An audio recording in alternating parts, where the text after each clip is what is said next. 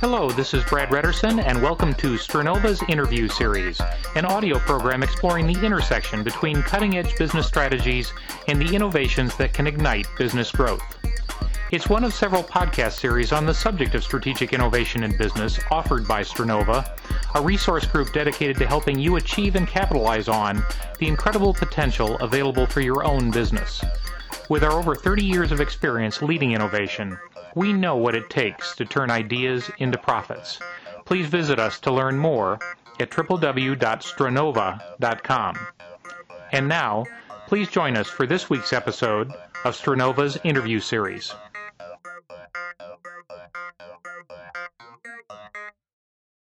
Have you ever wanted to see the future? And if that were possible, have you ever imagined you could look at a region around you, the villages, towns, and cities, and have the power to extrapolate how they might evolve under a variety of assumptions? With no planning, with some planning, with man made change, with change brought from the outside, whether intentional or by accident? And where that vision would be a rich interactive vision with you being able to walk into an immersive environment so you could literally feel like you were a part of that future and not just an observer? And then, having seen what has come about, have you ever imagined you could actually change the course of that future? Before I go on, I want you to pause and think about that for a minute. What would it be like, and how might you and those around you use it for positive, even groundbreaking experimental change to make the world, in reality, not just in words, a much better place? Well, thanks to an incredible innovation called the Decision Theater, what you just imagined is now possible. Yes, I know it sounds like a television show that might be on late at night on the BBC or on America's public broadcasting system, but it's actually an immersive, interactive visual environment for collaborative decision making that probably goes far beyond anything you may have imagined in the earlier part of my introduction here. It was developed by a team of brilliant engineers psychologists, graphics wizards, and visualization experts in and on behalf of Arizona State University at their Tempe, Arizona campus just outside of Phoenix. The core technology part of this is what is known as the drum, a 260 degree faceted screen that can display panoramic computer graphics or 3D video content in a wide enough angle to envelop you in its vision. Multiple computer systems drive the display, which in turn is placed in an environment where up to 25 people can sit comfortably, and the system includes tools to collect participant input and interaction with the displays. Other systems that do some of this exist elsewhere in the world, including many based on Silicon Graphics' Reality Center concept, but those are, for the most part, used for closed scientific, medical, industrial, and military applications. The decision theater is uniquely different in three ways. The first is in its, to date at least, emphasis on modeling for urban planning, something you'll hear more about in the podcast that follows. The second is in its openness to all comers who are interested in exploring how to use it for decision making. And the third is in its unique set of interactive data gathering and interaction tools for those attending such simulations based on detailed psychological research on how to make such interactions as effective as possible.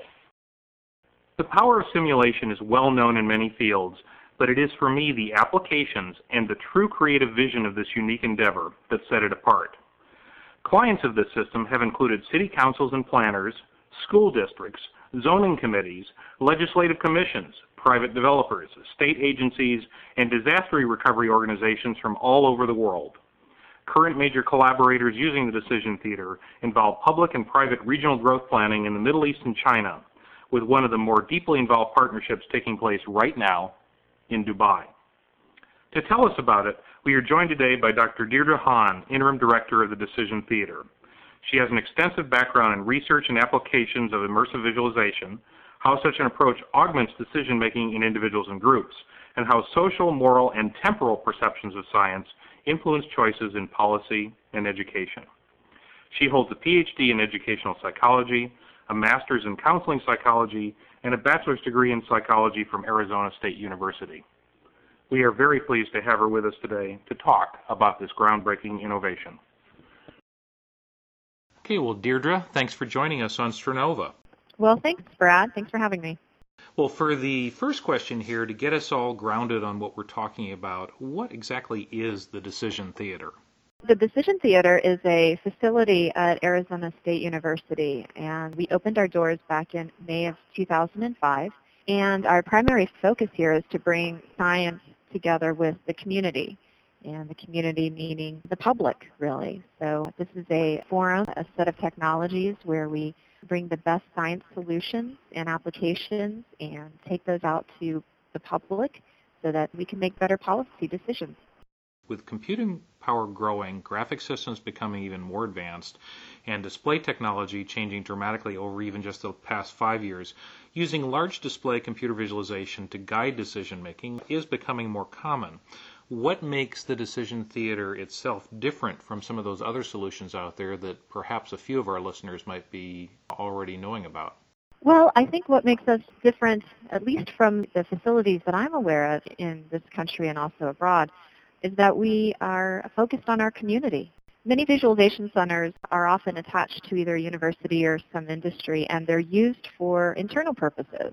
So, for example, Iowa State University has a center that's called VRAC, and while VRAC is a phenomenal set of technologies for visualizing very large-scale information, its focus is mostly on engineering and production.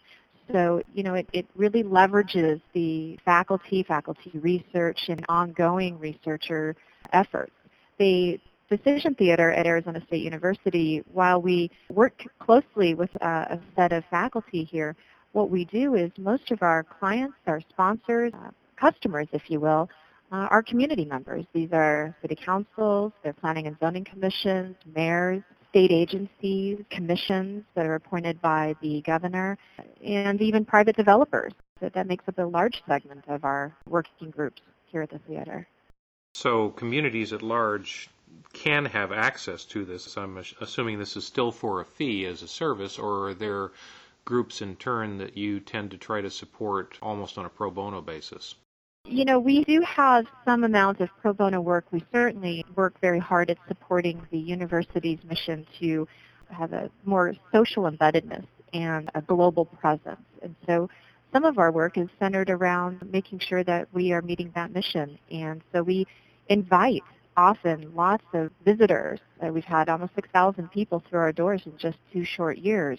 And of those, those are delegations from around the world. They are uh, academics that visit from other universities. They're industry folks, private citizens.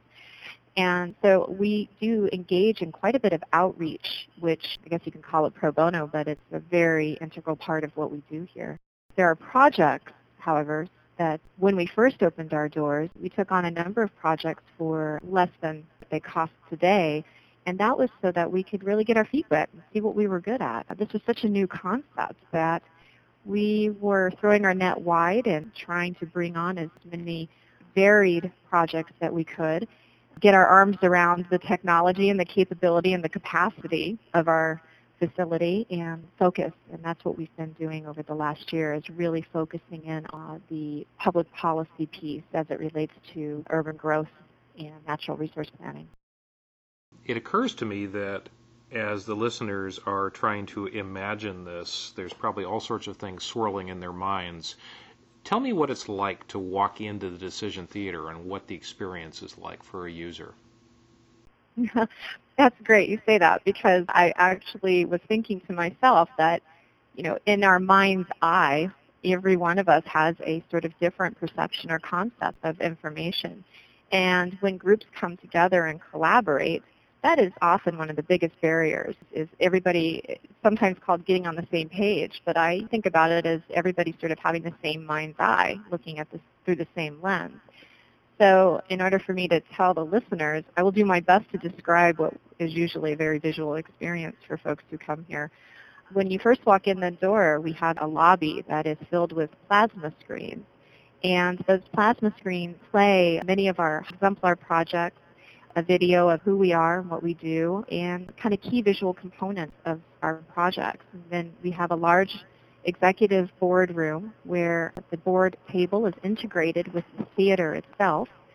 And then you walk through the boardroom and into the hallway, there's two sets of doors, and it leads into the center of the facility, and that is what we call the drum. And the drum is where the visualization center lives. That's where we have our computer cluster, our control room, and inside the center of the drum, seven screens, 260 degrees, floor to ceiling, with seating capacity up to about 35 individuals. The room can reconfigures in three ways. We have auditorium style seating, we have conference room style, and we have theater style. And the theater style involves cushy chairs and couches. The conference room style is really for workshops, seminars, groups that are coming in and really plowing through their data and the visualizations and collaboration on that. And then the auditorium styles for presentations of information. Each of the screens has its own rear projected digital projector. The uh, specs of the technology and what's involved in the theater is on our website, so I won't get into that. But essentially, we have the capability to show stereo 3D, which means everybody wears the 3D glasses, 3D mono. Every screen can be treated individually or as one contiguous screen, which is what we primarily do with most of our, our large immersive visualizations. Then really the key component here, and I, I think I want the listeners to understand that the Decision Theater is more than just a facility. It really goes much beyond the technology. And that is what we do here is we have a process, we have a methodology, and we have uh, content. That's what we develop. And so it's not just enough that groups come in and see things on the screen. It's really, we offer a whole solution kit everywhere from collaboration tools, software, to modeling and simulation tools and software, to visualization models.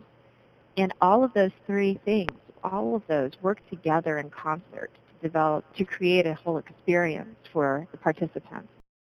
That's very good. I appreciate the detail. I understand from what we've been through at Silicon Graphics. When you walk into something like this, you really become conscious of being part of it, this whole thing. It isn't you separate from it. It just doesn't work that way. Yeah, you know, that's really a wonderful way of putting it. It's a whole system, and participants are a part of the entire system. They're not external to it. So what kind of modeling problems are the most common ones that you tend to evaluate using the decision theater? And what kind of users come to you to investigate those issues? Most of their solutions are centered around urban growth and natural resource planning. For urban growth, we look at things like rapidly urbanizing regions. And what does that mean in terms of transportation planning, water, quality of water, air pollution? In our case here in the valley in Phoenix, we worry about heat. Uh, the more we pave and the varied materials that we use on buildings as we urbanize so rapidly have a huge impact on our temperatures here uh, in the central part of the city.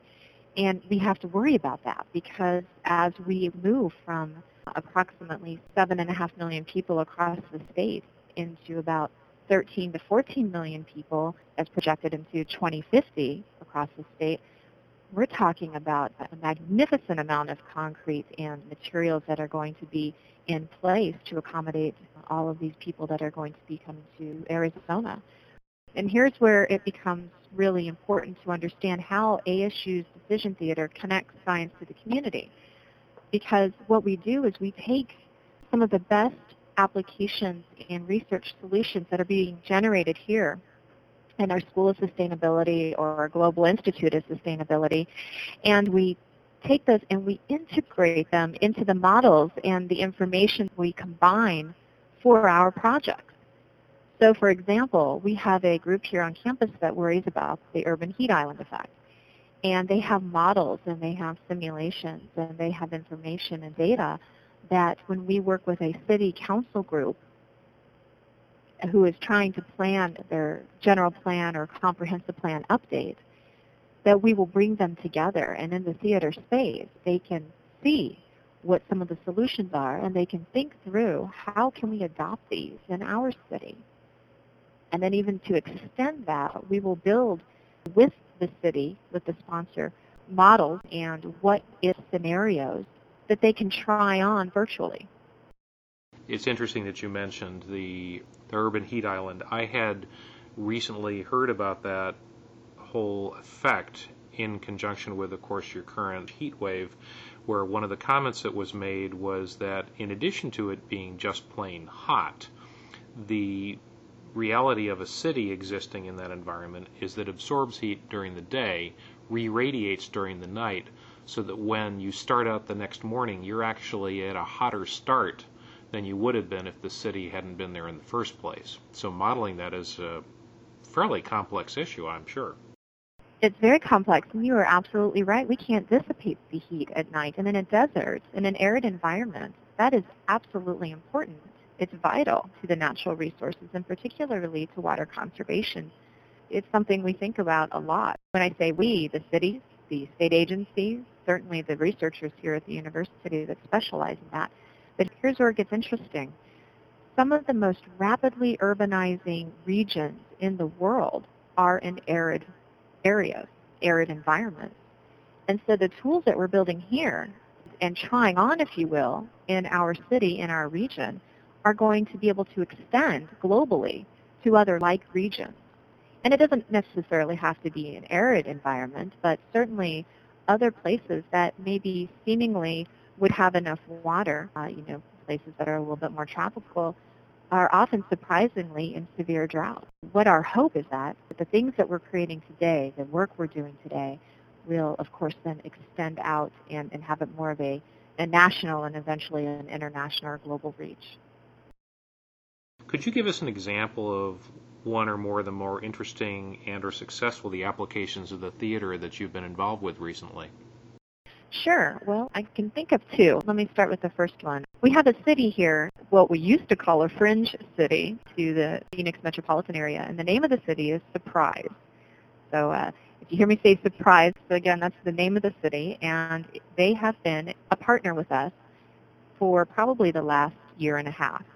And the City of Surprise's community development director came through the theater on a tour, on a demonstration, and stayed for quite a while afterwards and said, you know, I'm pretty new to my position, but I see an amazing amount of potential here, and I want to work with you and the Decision Theater team, and I want us to work to help the city envision what their growth is going to be like. We're getting ready to go through a general plan update. We're going through a water study, transportation study. You know, we're trying on everything, but I, I see this as the place where we can put it all together in mass, if you will. And off we were running. And what we did is we worked with them to acquire information all the way from water studies about the number of washes, which is where rainwater runs off in the desert. Those are very important to the environment. The number of washes, the number of cubic feet per second each wash uh, could accommodate. Uh, we looked at transportation, planned transportation, current road structure, all the way up to number of schools and population dwelling units, density issues. In any case, we compiled all of these and we put it into a tool that essentially allowed us to play what if scenarios. And using these slider bar assumptions, high resolution aerial photograph of the entire region, layers and layers of information about the water use the transportation, the land use, the dwelling units and such. Um, and if any of your listeners have ever used Esri products or ArcView, it's similar to that, but yet we have created a very complex model behind it with all of this data. The city council comes into the theater and they say, you know, okay, let's imagine for a moment we put non-buildable buffers around certain washes in our region, in our city how will that impact the number of dwelling units that can be built in that area? And then how will the number of dwelling units drive the amount of revenue back to the city? How many school children can we expect to be there based on these assumptions? How many roads will we need? Uh, what will be the carbon footprint? How much water will be required at that point? And all we do is we simply move a slider, run, hit go, run the model, and everything changes on the screen in real time. It recalculates. And then the city council or planning and zoning commission or even public members can then see the results of their decision. And then plan from there. Go, oh, okay, That's what might happen if we make this policy decision. Let's think about that. Well, very impressive. And you've actually gone through and described a bit of some of the tools involved. I'm now curious, and at the risk of making a likely very overworked pun, were there any surprises uh, or significant new insights that came up in the process of carrying out this particular project? well, yeah, there were a lot of surprises, and you know they also use the same pun uh, frequently. The surprise was that the city was going to have to really rethink, I guess, how they were going to define density, and they were also a bit surprised by the long-term impacts of their decisions. What seems to happen sometimes is that folks in decision-making positions, and not just surprised, but in general from what we've seen here, sometimes have just kind of a short-term view. And what we help to provide is some more of that long-range, longer-term picture of what could happen. And so while some folks might say, well, you know, here's a really good solution for the situation. Let's just make a big part of our community all 55 and, and over communities. Then we don't have to necessarily worry about schools or having enough transportation or bus routes or, or things of that nature. But then we can assume that in the model and we can look to see how that might play out over time. And while, you know, the surprise is sometimes more about, oh, wow, the decision I make today, while it might seem insignificant or it might seem like it could solve something in the moment, in the long run, it is really going to be a monumental uh, shift. And I'm sure that the flip side of that is that people also begin to realize that a decision made in a different direction, uh, one step at a time, can also have a significant impact multiplied from now into the future. You know, so for example, when one talks about some of the global warming issues or energy consumption, if you yourself were to make one less trip or to use one more recyclable thing or to turn off the power for one more hour a day, the implications are staggering when they're multiplied and people don't actually realize it. They just assume that one person can't make an impact. Yeah, yeah, and it's incremental, really. And I think that maybe some of what I've been describing has been on a, you know, a very large scale, on a macro scale. But uh, maybe perhaps one of the greatest lessons that some of our participants learn is that incremental change, incremental shifts have a much larger impact down the line than sometimes big, huge changes all at once. That's never more true than when we look at our water planning and have some of our water planning tools here in place and, and we bring in water managers and stakeholders and city members. And we let them play out things like drought scenarios. Let's simulate a drought on the Colorado River system and play it out over the next 20 years. Oh, and by the way, let's go ahead and put a policy into place that says that we will not exceed 150 gallons per person per day. What does that look like? How does that change our water portfolio for the mm. next 20 years? What can people start to expect to see happen for residential water use, for commercial water use? And these are things that we can do right now today.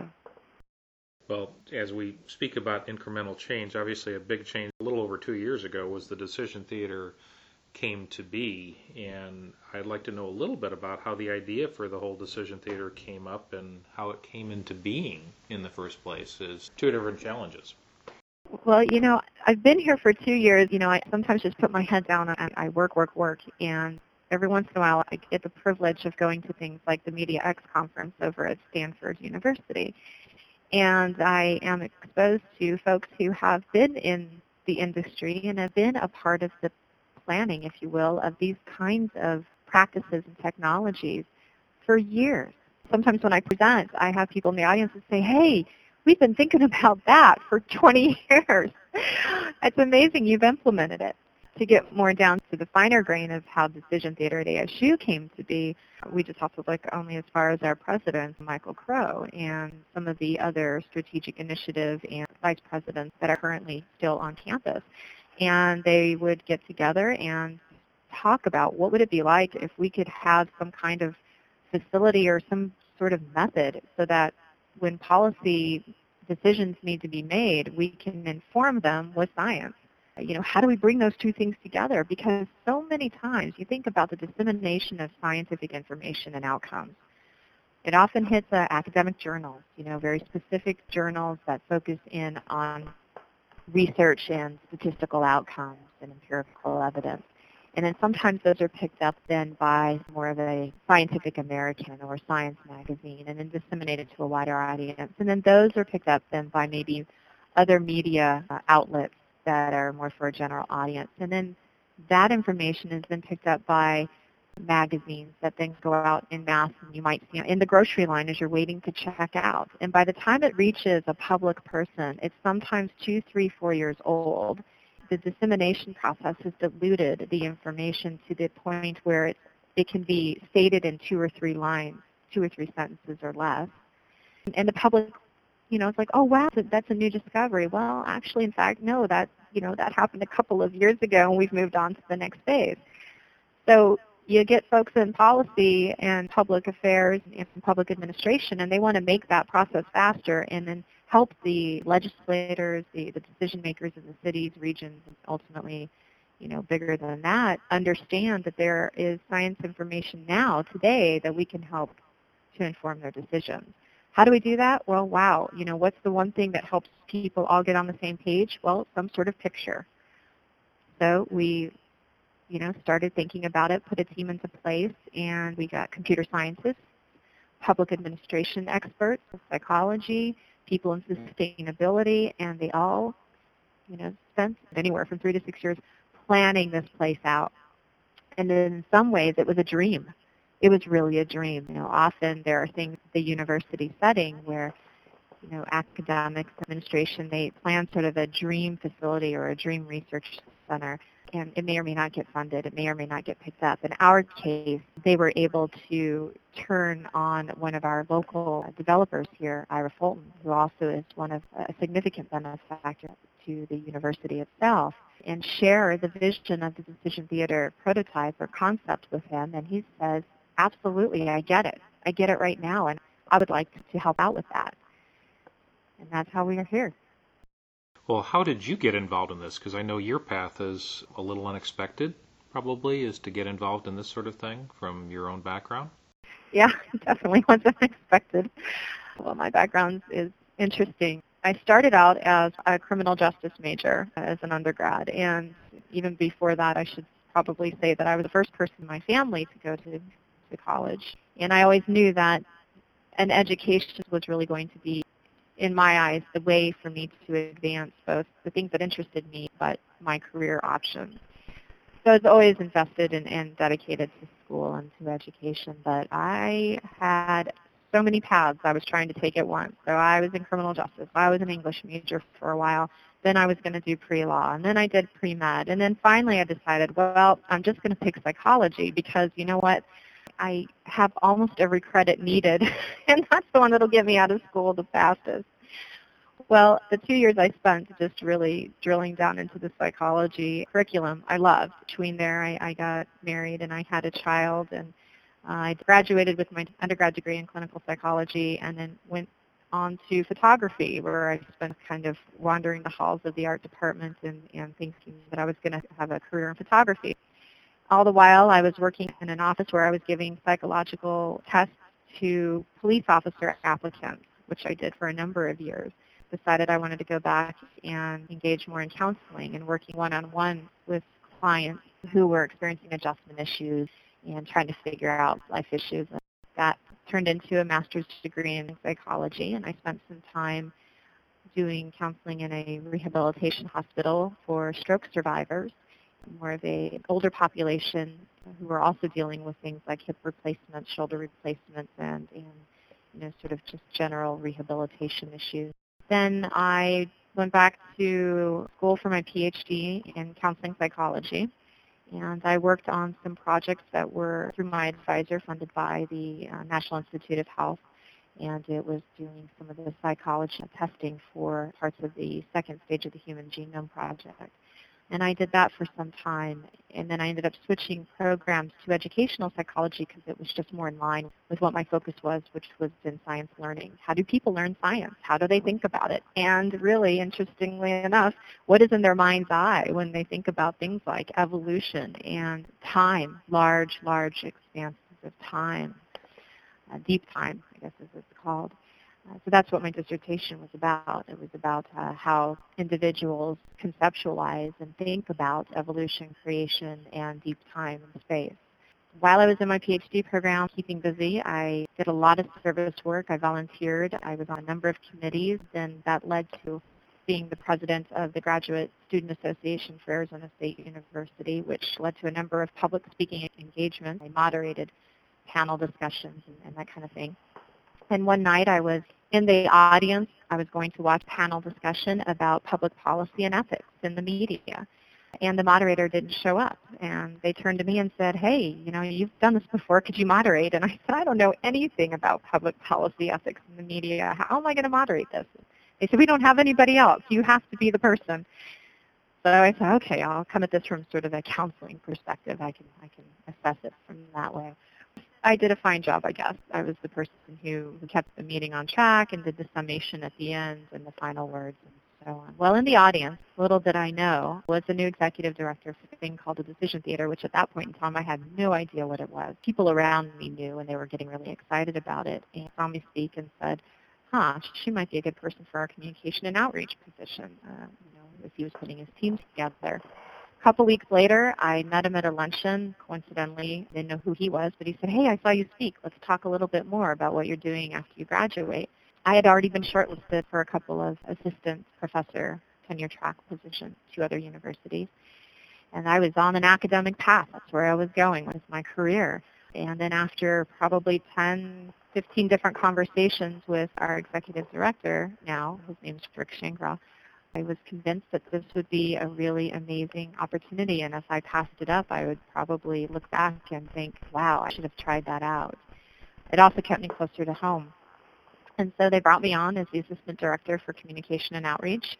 Turns out that I had some skills in business development and project management, so I was then realigned and made the Assistant Director of Solution Services. And then just recently, over in the last week, I was appointed Interim Director. Oh, congratulations. Thank you. Well, thinking about things over time is also part of not only who you were when you did your thesis, but also what you're doing with the Decision Theater.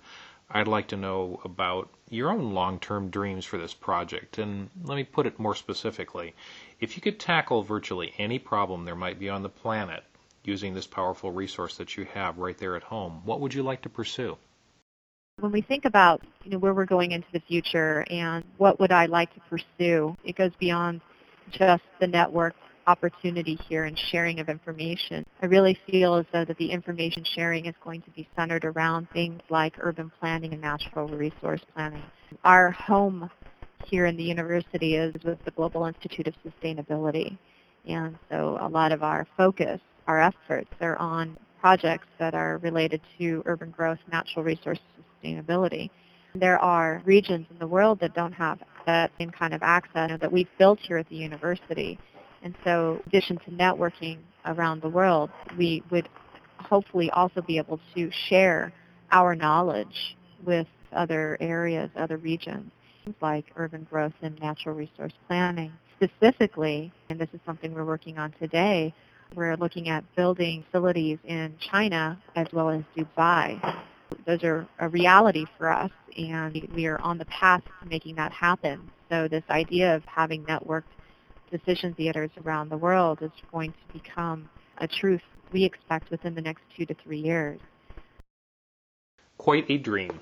Quite a dream, and I have a feeling it will happen, maybe with some of the listeners out there to actually comment on it and contact you. So that gets to my next question. For those that might be interested in learning more about the Decision Theater, perhaps trying it out for themselves and maybe even working with you on it, how should they contact you and learn more?